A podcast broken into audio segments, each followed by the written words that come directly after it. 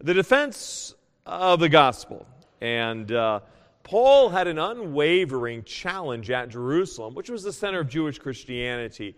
And uh, many times, you know, we might think, well, Jesus Christ has now passed off the scene. He's ascended into heaven. The apostles are there. Everything is going well.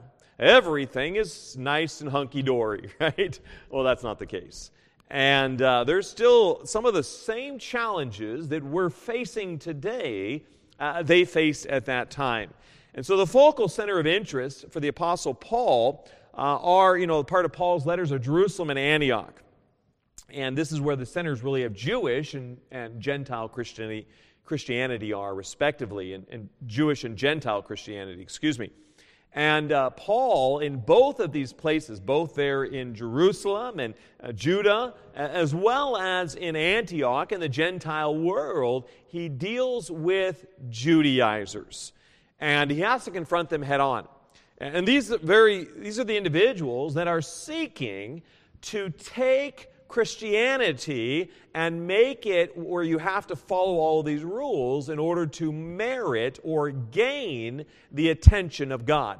And hopefully, uh, if you follow their rules, as they would state, then you will gain heaven. That's what they're stating. And so the Apostle Paul is hitting this head on. So we're going to look at Galatians chapter 2 uh, verses 1 through 5 this evening. And verse uh, 1 of Galatians chapter 2 Then 14 years after, I went up again to Jerusalem with Barnabas and took Titus with me also. And I went up by revelation and communicated unto them that gospel which I preach unto the Gentiles. But privately to them which were of reputation, lest by any means I should run or had run in vain. But neither Titus, who was with me, being a group, being a Greek, was compelled to be circumcised. And that because of false brethren, unawares, brought in, who came in privily to spy out our liberty which we have in Christ Jesus, that they might bring us into bondage. To whom we gave place by subjection, no, not for an hour, that the truth of the gospel might continue with you. And, uh, you know, what's going on here in the church of Galatia, the churches of Galatia, this whole region. Here are the Judaizers, those people who are putting all of these religious uh, works to the gospel. They are seeking to make Jerusalem the mother church, Peter the Pope of Christianity. Does that not sound familiar with what we see in our day today? They sought to make Gentile Christians second class citizens in the kingdom of God. So it's this whole thing of one person being better than another, and this whole hierarchy P- Peter is the top, Jerusalem church is the mother church of all churches. And we have that same thing today. And we find that there in uh, the, the Roman Catholic uh, system.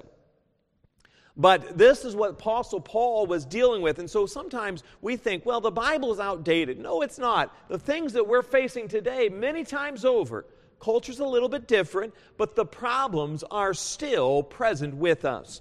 And so, with these ideas, let us go to the Lord and ask for his blessing upon this time.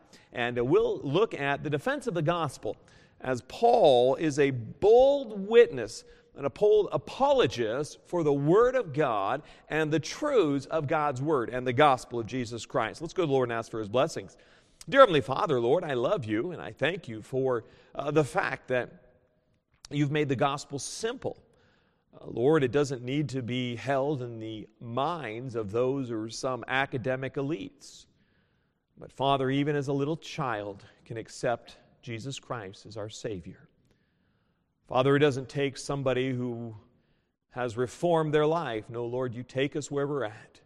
You forgive us, and you work through us so we'd be transformed and conformed to the image of Jesus Christ. Father, I thank you for being our precious Savior. Lord, I pray tonight as I preach your word that it would be clear, it would be concise, it would be understandable, it would be accurate, precise. And so, God, you take over. I love you. In Jesus' precious name I pray. Amen. Apostle Paul here, as he starts this off, he really starts this section off by confrontation with the Jerusalem church. And the Galatian converts, as he spells out for them, have become living proof of his fears, the fears of the Judaizers who are trying to say you need to uh, be circumcised like the Jews, you need to follow the Jewish calendar, the Sabbath, and all of these other Jewish rituals that we find in the Old Testament. And here's the test. You know, he says, then 14 years after I went up again to Jerusalem with Barnabas and took Titus with me also. So there's some time that's elapsed. And uh, the word can then, you know, in, in this idea, he, here he goes and he faces this head on. You know, the book of Acts records two visits of Paul to Jerusalem uh, in company with his friend and colleague Barnabas. And uh, he says again to Jerusalem with Barnabas. Now, Barnabas is a very interesting character. Now, speaking of Paul's visits to Jerusalem, the first was in famine relief. You find that in Acts chapter 11, verse 30, as well as verse, chapter 12, verse 25. And the second was in connection with the Jerusalem conference, which was convened and really upon the questioning uh, of imposing Judaism on Gentile Christians, Acts 15. And uh, the incident here really seems to be connected with the first of these visits famine relief. Now, there's a famine and there's a lot of problems in Jerusalem. Now, remember, the Apostle Paul was responsible for some of these problems, specifically within the church. And, uh, but we note Paul's companions here. The first of all, we note Barnabas. And uh, Barnabas was an incredible man. They take with him Titus too.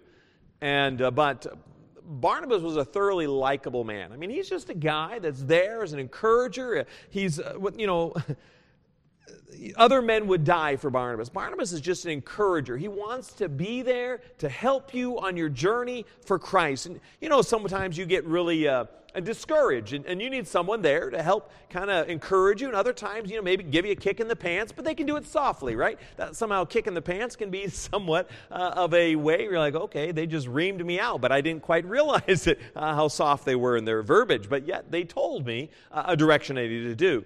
And um, you know, in Romans chapter 5, verse 7, scarcely for a righteous man will one die, yet peradventure for a good man some would even dare to die. And Barnabas is one of those such men.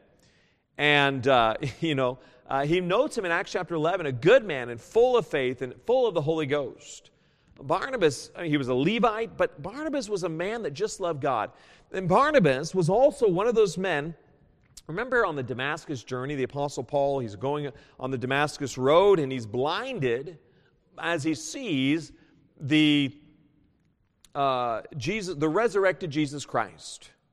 And he's blinded, and he comes to Jerusalem. He comes here, and Barnabas is the first, one of the first men that Barnabas takes Paul as one of the first men to meet him. Even though Paul had just recently been one of the fiercest persecutors and vilest men against the churches.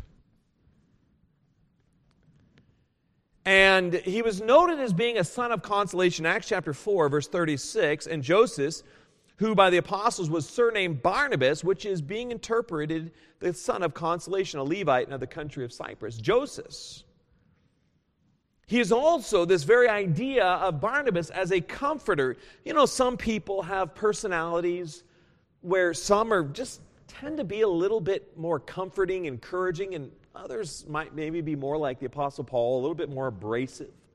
But God uses our personalities and to work on us. And, and here is Barnabas, a Cyprian Jew. He sold his property that he possessed on the island of Cyprus and he put his proceeds at the feet of the apostles. Barnabas was all in for Christ.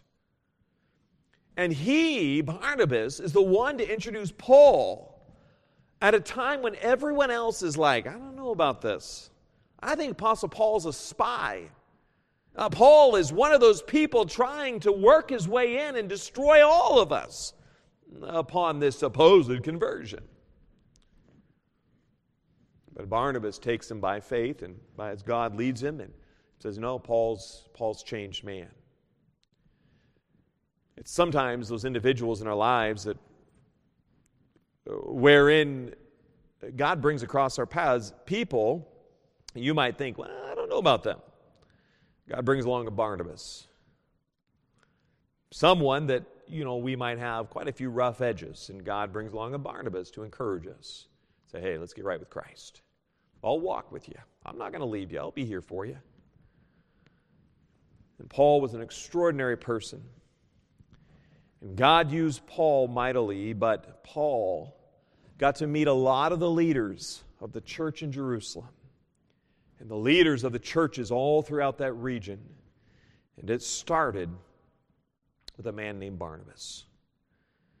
Here's another thing Charles Spurgeon once wrote It takes more grace than I can tell to play the second fiddle well. Barnabas knew nothing of jealousy. Barnabas has been saved longer than the Apostle Paul. And yet, Paul was a leader and Barnabas was a follower. Barnabas wasn't like, Well, I've been saved longer, Paul, you should listen to me. No, he understood the authority that God had given. Barnabas could have been jealous of what God had put upon Paul to do, but he wasn't that way. He was okay to be, as you would say, an assistant. Together, Paul and Barnabas pioneered and suffered and triumphed in Cyprus and Galatia, the churches here.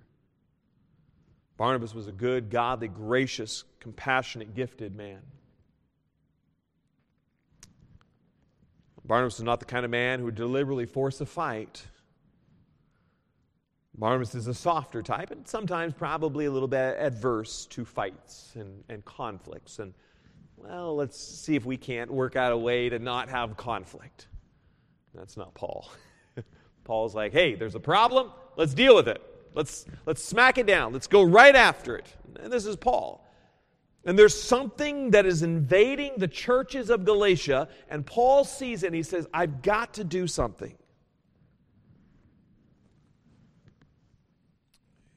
And words were cheap, especially when the Gentiles were around clamoring for reception in the, the Jerusalem church. And, you know, it'd be very well for people to give lip service to the Jerusalem church. But what has happened is these Judaizers are little by little, they're infiltrating into these churches. Their insidious, cancerous doctrine, their beliefs. And they're trying to put people into bondage, into a religious system to shackle them under the yoke of these leaders. Titus is a full fledged, full blooded Gentile. Comes, seems to have come from Antioch.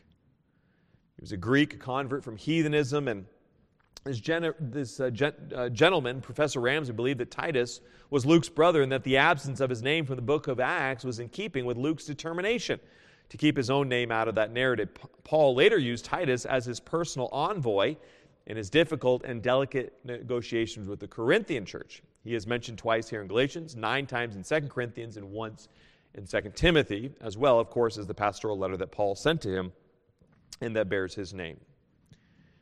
And what happens, what is the truth that Paul is so adamantly against?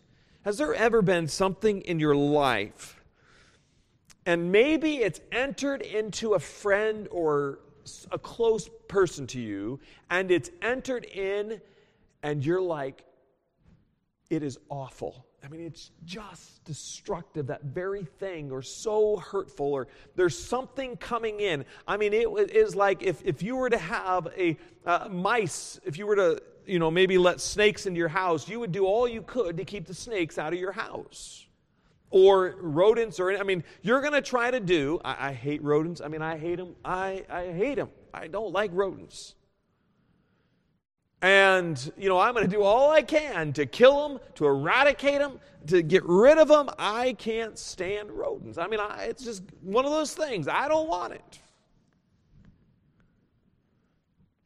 In verse 2 here, and Paul says, I went up by revelation and communicated unto them that gospel. A very specific, that gospel. He doesn't say a gospel in some pluralistic type fashion. That gospel. If my wife tells me to go to the store and she says, I want you to get Heinz 57 ketchup, she's not telling me to get Compliments brand. She's not telling me to get Hunt's brand or any other brand. She tells me to get Heinz 57. When it comes to, to barbecue sauce, she likes Sweet Baby Ray's honey barbecue sauce. That's the kind she likes. She doesn't want any barbecue sauce. She wants the sweet baby Ray's. There's that, that barbecue sauce. It's, it's, it's a very specific thing. He also says here, I went up by revelation that God communicated to him a need to go because there are some destructive things going on in the life of another. If you have a friend of yours, and your friend is, also, is soon to be in imminent danger, would you not go or communicate if you're too far to reach them? Somehow you would do what you could within all of your means to help that friend who's in imminent danger. And the Apostle Paul says these churches are about ready to be destroyed by wrong doctrine, wrong beliefs. Because a wrong belief leads to wrong actions. What you believe is what you act out.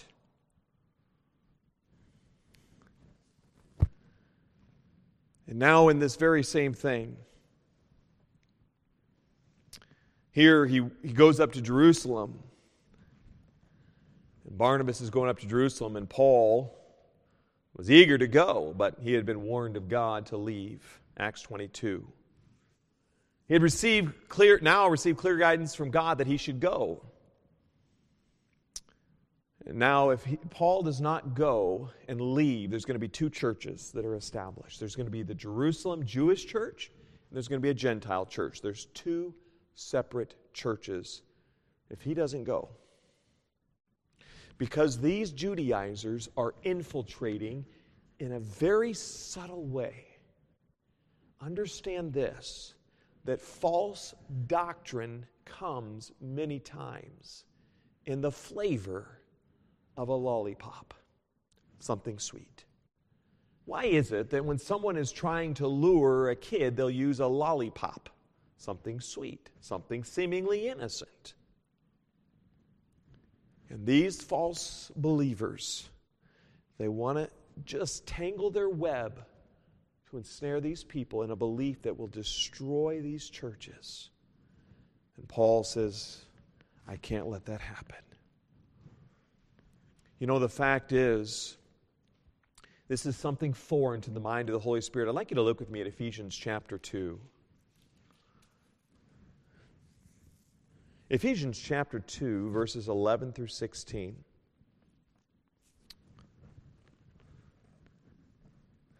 and things are coming to a head. In Ephesians chapter 2, verse 11. And wherefore remember that ye, being in time past Gentiles in the flesh, who are called uncircumcision by that which is called the circumcision of the flesh made by hands. Ephesians 2:12 that at that time you were without Christ, being aliens from the commonwealth of Israel and strangers from the covenants of promise, having no hope and without God in the world. He's saying Gentiles, which are non Jewish people. So all non Jewish people in the Bible are called Gentiles. So we most of us would be Gentiles. In this very thing here, he says, listen, the covenants, the promises to Abraham and Isaac and Jacob, all of that stuff, that's all foreign to a Gentile world. I carry on. But now in Christ Jesus, ye who sometimes were far off are made nigh by the blood of Christ. He says, Listen, I don't care who you are. If you're a Jew or you're a Gentile, listen, we've all come together as one by the blood of Jesus Christ. The Gentiles were far off. They were without the faith of Christ. They were without God. And that blood of Jesus Christ unites them. For he is our peace, verse 14 of Ephesians 2, who hath made both one and hath broken down the middle wall of partition between us. The idea there in the temple having abolished in his flesh the enmity, even the law of commandments contained in ordinances, for to make in himself of twain one new man, so making peace. This very idea, the law of commandments, this abolished in his flesh, the enmity, the, uh, the, the wages, the, the judgment that was against me, that it was against you, against the world, the judgment that's against me. for to make in Jesus of twain one new man, that Jesus brings reconciliation and peace as you accept Jesus Christ, his death, burial, his blood on that cross. In verse 16, and that he might reconcile both unto God in one body by the cross, having slain the enmity thereby. He's saying, listen, I want you to know here that this you can be one. And so all of these churches, the churches of Galatia, will all be disrupted from a singular focus, a singular doctrine, if these Judaizers come in. And so he's forcing the issue and to fight for Gentile independence from Judaism and the Mosaic Law. Now, I'm not going to get into this, but I'm just going to say this very shortly as a short rabbit trail, but it, it applies. The, the Mosaic Law, Moses' law, was only there to show us that we're sinners. The Ten Commandments, all they do is whenever I breach one of those commandments, I'm like, oh, I'm a sinner. That's all it does. It shows us that I'm guilty. The law today of the land here, when I break a law, it only says, if you break a law, here's the consequences. That's all it does. The law was to show Israel, hey, you're not good enough. You need to put your faith in God. And those sacrifices continually reminded them that we're sinners and we need God.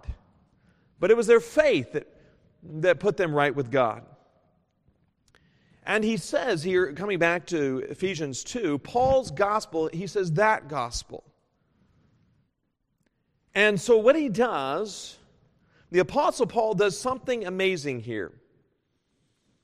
He goes up to Jerusalem, and rather than meeting with all of the Jerusalem church, you know, sometimes if you try to have a large group of people together, and uh, say, for instance, I were to present an idea. Now, the larger the group, the, the more ideas you get, the more non consensus you can oftentimes get. So he goes and he, especially if, if some people are given to uh, some ideologies more than others, you're going to get a lot of, you know, pushback and other things. So he goes and he sits down. He sits down with the leaders there in the Jerusalem church. The apostle Peter and John and these guys to pray, meditate, and wait upon the Holy Spirit, reason, discuss, and disagree. A mob is easily swayed by emotion rather than reason. So he sits down with these men. And uh, now Paul has dealt with mobs before, many a time over. But he sought to be res- with these men, responsible brethren, to talk about what is infiltrating these baby churches. And baby, in fact that they're new, they're young.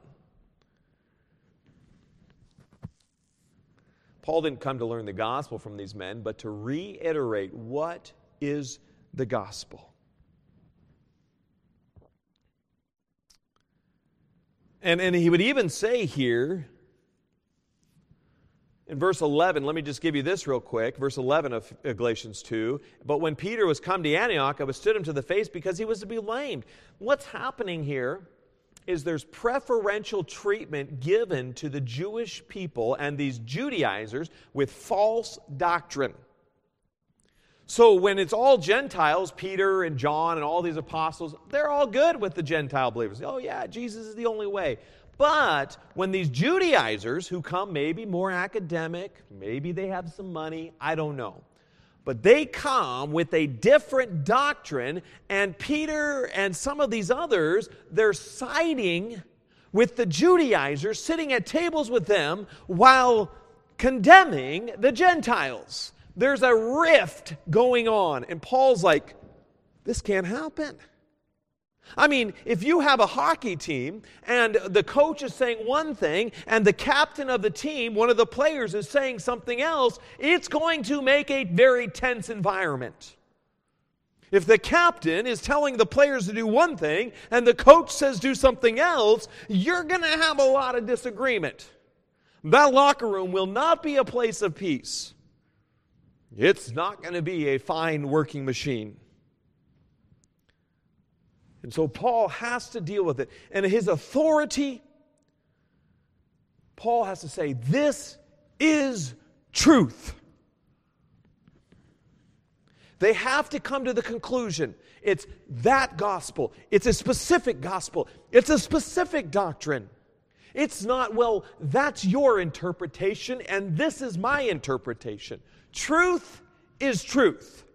It doesn't alter the circumstances. Uh, it's not relative idea. Two plus two equals four. Now, I could tell you two plus two equals one. Now, if it comes to a paycheck, and I was to say, you worked two days and another two days, but I'm only going to pay you one day. You don't like that kind of math. That's not real math. The truth is, you worked four days total and you need to be paid for four days. Truth is truth. It doesn't matter how mad the, the boss might say, I'm only paying you one day. Well, okay, but my two days, my two days, I don't get my four days pay. You're, you're depriving me. And the Apostle Paul also says here in verse 2 Lest by any means I should run or had run in vain. He says, Listen. So Paul privately meets with these who are of reputation there in the Jerusalem church. As I said, he doesn't want a whole mob to just be led by emotions. Well, I like so and so, and you know what? That many times can distort our beliefs. Well, I like them, but truth doesn't change based upon who you like. Truth is truth. And the fact is, Paul says, listen, I don't want to be running in vain. You know, if, if, it's a whole lot easier if that team of hockey, as I mentioned, the coach and the captain, all the players are on the same page. We're going to follow this plan. We're going to follow this regiment. We're going to move, you know, whatever the direction, but they're all moving together as a team.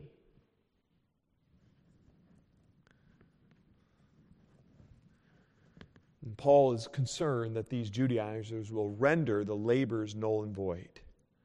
Have you ever had someone when you're working come behind you and then just kind of disrupt what you're doing and you're like, or have a sibling when you're growing up. Have you ever had a sibling or someone come behind you? You just cleaned something, like you cleaned the counter, or you cleaned all the dishes, or you did you cleaned your car, what have you. And then someone comes behind you and they mess it all up, and you're like, I just spent hours, or I spent a long time cleaning and you just messed it all up. That's what Paul's saying. He says, I've worked so hard. And I want to make sure that these people that I'm ministering to, that they don't take away our liberty in Christ to bring people into bondage. Religion and all of the rules and trappings of it, it brings bondage because you're hoping you've done enough. You're hoping you've said the right thing. You're hoping that you, uh, that you exerted enough effort. You're hoping. But to just hope and not to know, man, that is an awful place to be. And Paul, with these leaders here, it's a critical situation unless the Jerusalem leaders would also get behind him and say, These are false brethren. They call themselves Christians. Just as many groups today will call themselves Christians. When in fact, what would happen, it would deny the great truth of the oneness of the family of God and would lead to denomination, denominationalism of the very worst kind. Denominationalism and this whole idea of all these different denominations is a work of Satan. Because the Bible gives us truth.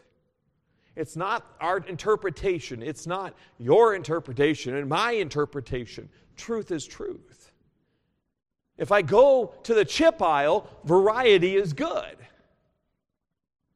But if there's a particular uh, a course, say for instance, there's a, a, cure for cancer and it's only one way. Certain, it's only one way. The gospel, getting to heaven, is one way. Jesus said, uh, I am the way, the truth, and the life. No man cometh unto the Father but by me. That's pretty singular. That's pretty narrow minded. But that narrowness is a gift. Denominationalism, the only reason why there's varieties is because there's different doctrine. These legalists that are here are seeking to take people from simple faith in Christ and make it legalism. What do I mean by legalism? A lot of times say, oh, you're a legalist, you're a legalist. No, no, no, no. Legalism is wherein I'm adding to the gospel, adding to the gift of Jesus, and saying, oh, if you want Jesus, yes, you have to ask him as your Savior, uh, you have to repent of your sins, but you can lose your salvation. Oh, and if you're not good enough, then you'll lose your salvation. That would be the same as if I was to give you a gift and then you were mean to me later on. Give me that gift back. It's even worse what this legalism done. But legalism, it's saying there's a price to the gift I gave you. Well, that's not a gift. That's a debt. Because if the gift has any prerequisite, has anything attached to it that you must do, then it's a debt. It's not a gift. And this is what Paul is so, so fired up about. There's a passion.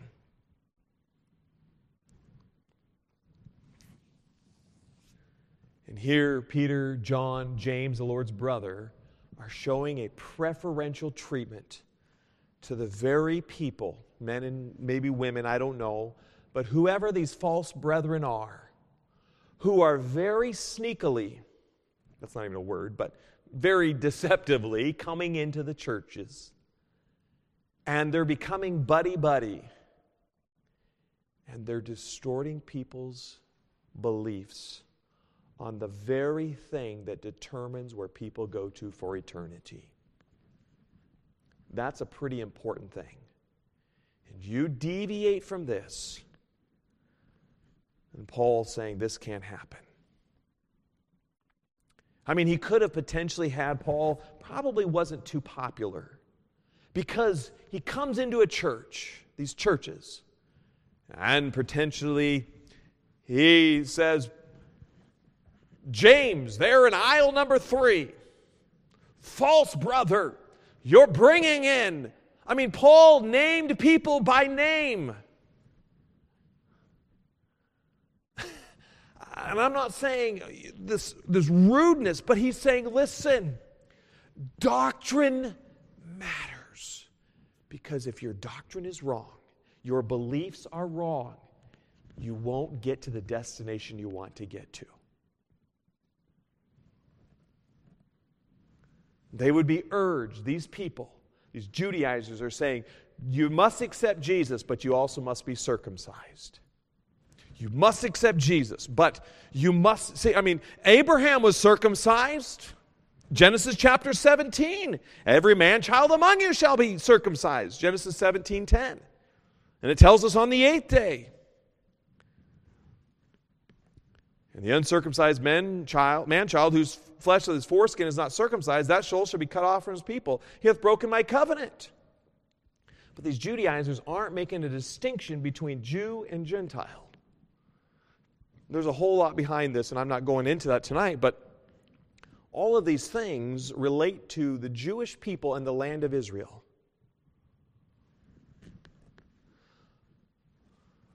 Paul is tireless in his zeal and persistence. And the fellowship here, the prejudice. You find in verse 3 of Galatians 2 but neither Titus, who was with me, being a Greek, was compelled to be circumcised. He says, Listen, Titus, he's not circumcised. He doesn't need to be. He's accepted Christ. And then Paul makes an unbelievably, notice with me what he says. In verse 4, and that because of false brethren. He's saying all these other wide beliefs, false brethren. He says that gospel, very specific, and false brethren very embracing.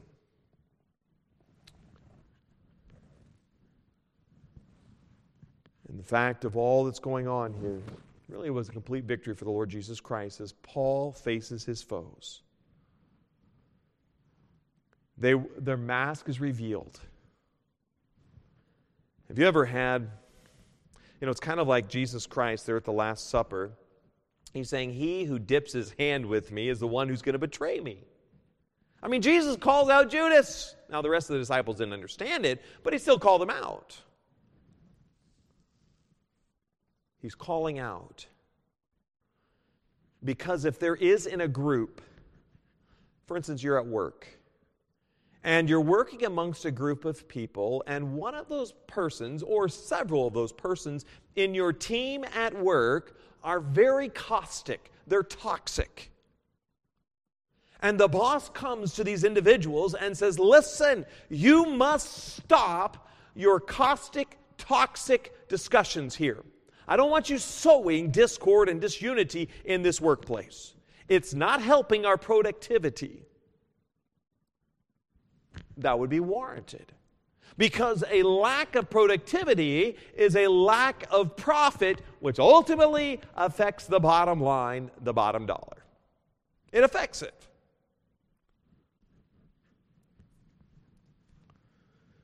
And Paul would face many perils among false brethren, as 2 Corinthians 11 26 tells us. Pseudo Christians. Paul and Jesus, they didn't mince any words. John the Baptist didn't mince any words. I mean, with the Pharisees, the Sadducees, uh, the lawyers there at the time, he just says, you know, they call them hypocrites, vipers. I mean, Paul calls them out false brethren. He says, You're fake. I don't care if you have the name Christian. I don't care what the world calls Christian on this very large, wide umbrella. Seventh day Adventists, Roman Catholics, Jehovah's Witnesses, Church of Jesus Christ, Latter day Saints, aka Mormons, uh, all sorts of things, call them out as false brethren. False beliefs, unawares. Have you ever had someone maybe come into your friendship circle and after a while, you realize that person's not who they really put on that they are. And then when they reveal their true colors, you're like, oh my, how was I deceived? How did I not see this? Unawares brought in, he's saying. I mean, they're like smuggled in. They worm their way in. I mean, they're smooth talkers. They came in privily, privately, underhandedly. They work their way into your life, in your friendship, in your circles, and they spy out the liberty that we have in Jesus Christ. And the fact is, we have liberty in Christ. We don't, we're not in bondage. I don't have to follow some Advent calendar. I don't have to follow all these feasts and holidays to somehow merit enough goodness before God to, to be able to approach Him. That's not what I have to do, nor do you. You know, in the fact here to spy out, in 2 Samuel chapter 10, verse 3, I want to kind of just read this for you. And the princes of the children of Ammon said unto Hanan their Lord, Thinkest thou that David doth honor thy father, that he hath sent comforters unto thee? So this guy Haman, Hanun, his dad Ammon, died. And so David was friends with Ammon, so he sends these, his, his servants to Hanan, the son, who's now taking over here, and to console the son and to give him gifts. Well, the counselors of the new king, the son, they said, uh uh-uh, uh you better be careful, Hanun. David's men are coming to spy out this land. They want to destroy us and look at everything. And so, what do they do? They cut the men's beards off, they cut the coattails up to their buttocks, and they send these men out in shame. And war breaks out.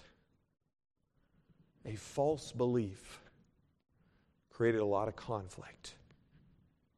And these men have infiltrated by them which were of the circum. Well, we are circumcised Jews. We're right with God.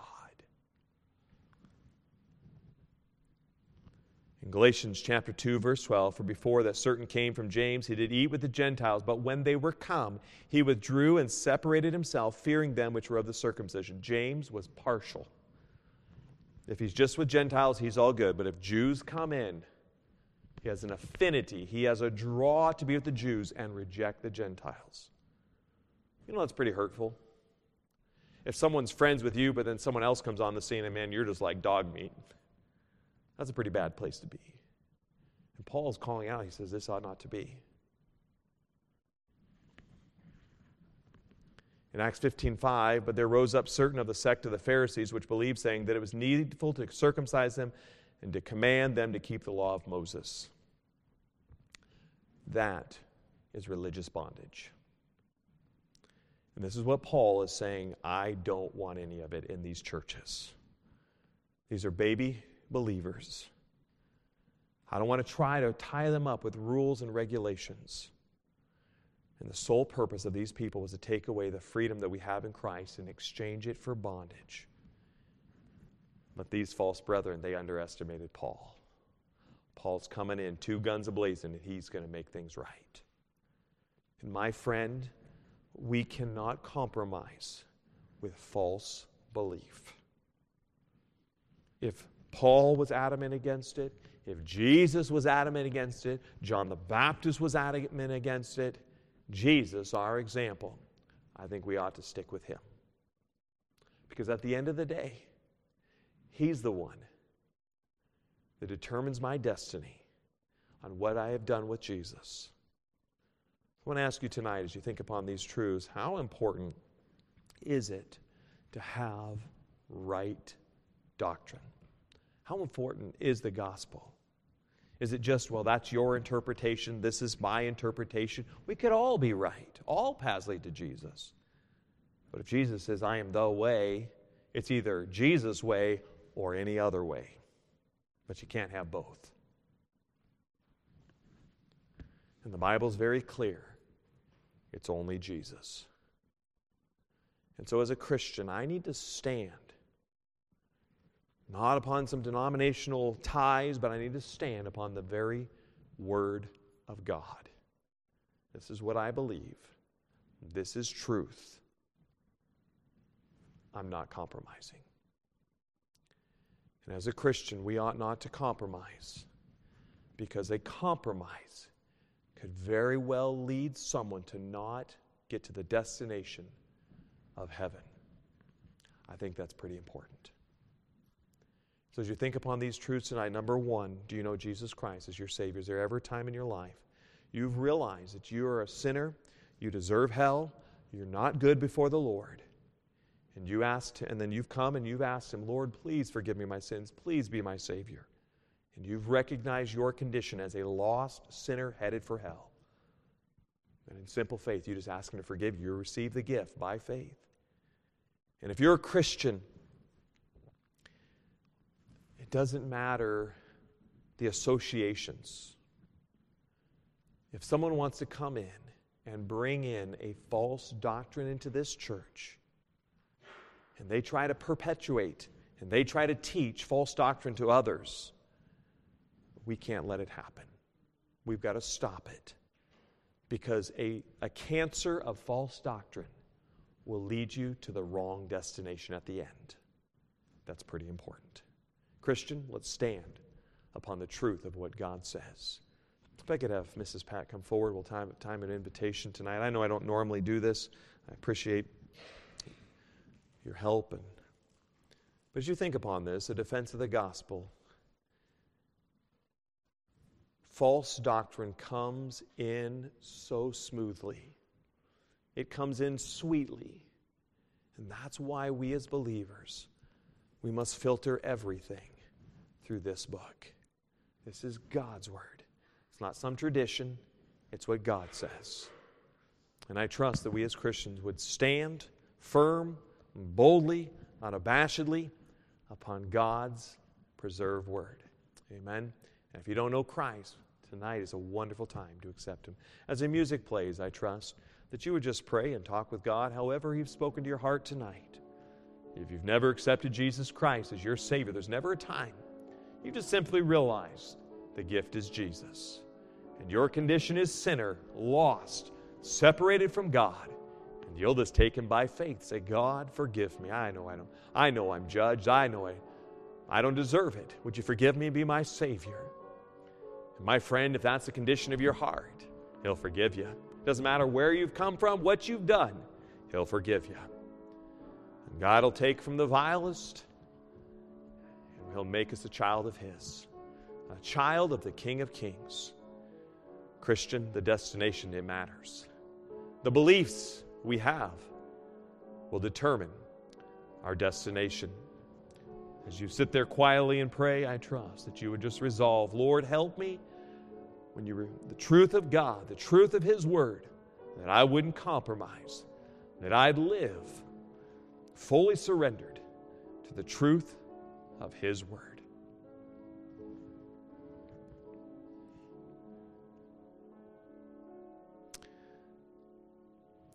Dear Heavenly Father, Lord, I thank you for this evening. Father, I want to thank you for being our precious Savior. And God, I know it was a little bit more of a difficult and challenging, maybe potentially tonight, that something that might seem so narrow minded. And, uh, but Father, it's hard to sometimes hold positions of disagreement with others and to not be liked. Lord, sometimes it's difficult to stand our ground when it's the unpopular thing to do. But, Father, there is a need for men and women who are believers in Jesus Christ who would say, by faith in Christ alone, not baptism, not good works, not confession, not the sacraments, not anything else, not even losing your salvation. It is only the gift of Jesus by faith, wherein I am forgiven by God and made a child of the King. Or may we stand upon that. May we not deviate. May doctrine matter to us of how we live out the very beliefs that are cemented in our heart. Lord, I love you. I thank you for the grace of your word. God, I thank you for giving us truth. Lord, I thank you for the absolute truth of your word. Lord, it is objective truth. It's not subjective or relative, but it's objective irrespective of circumstances or time. It's always been by faith. And so, Lord, as our precious Savior, I thank you for that. In Jesus' precious name I pray.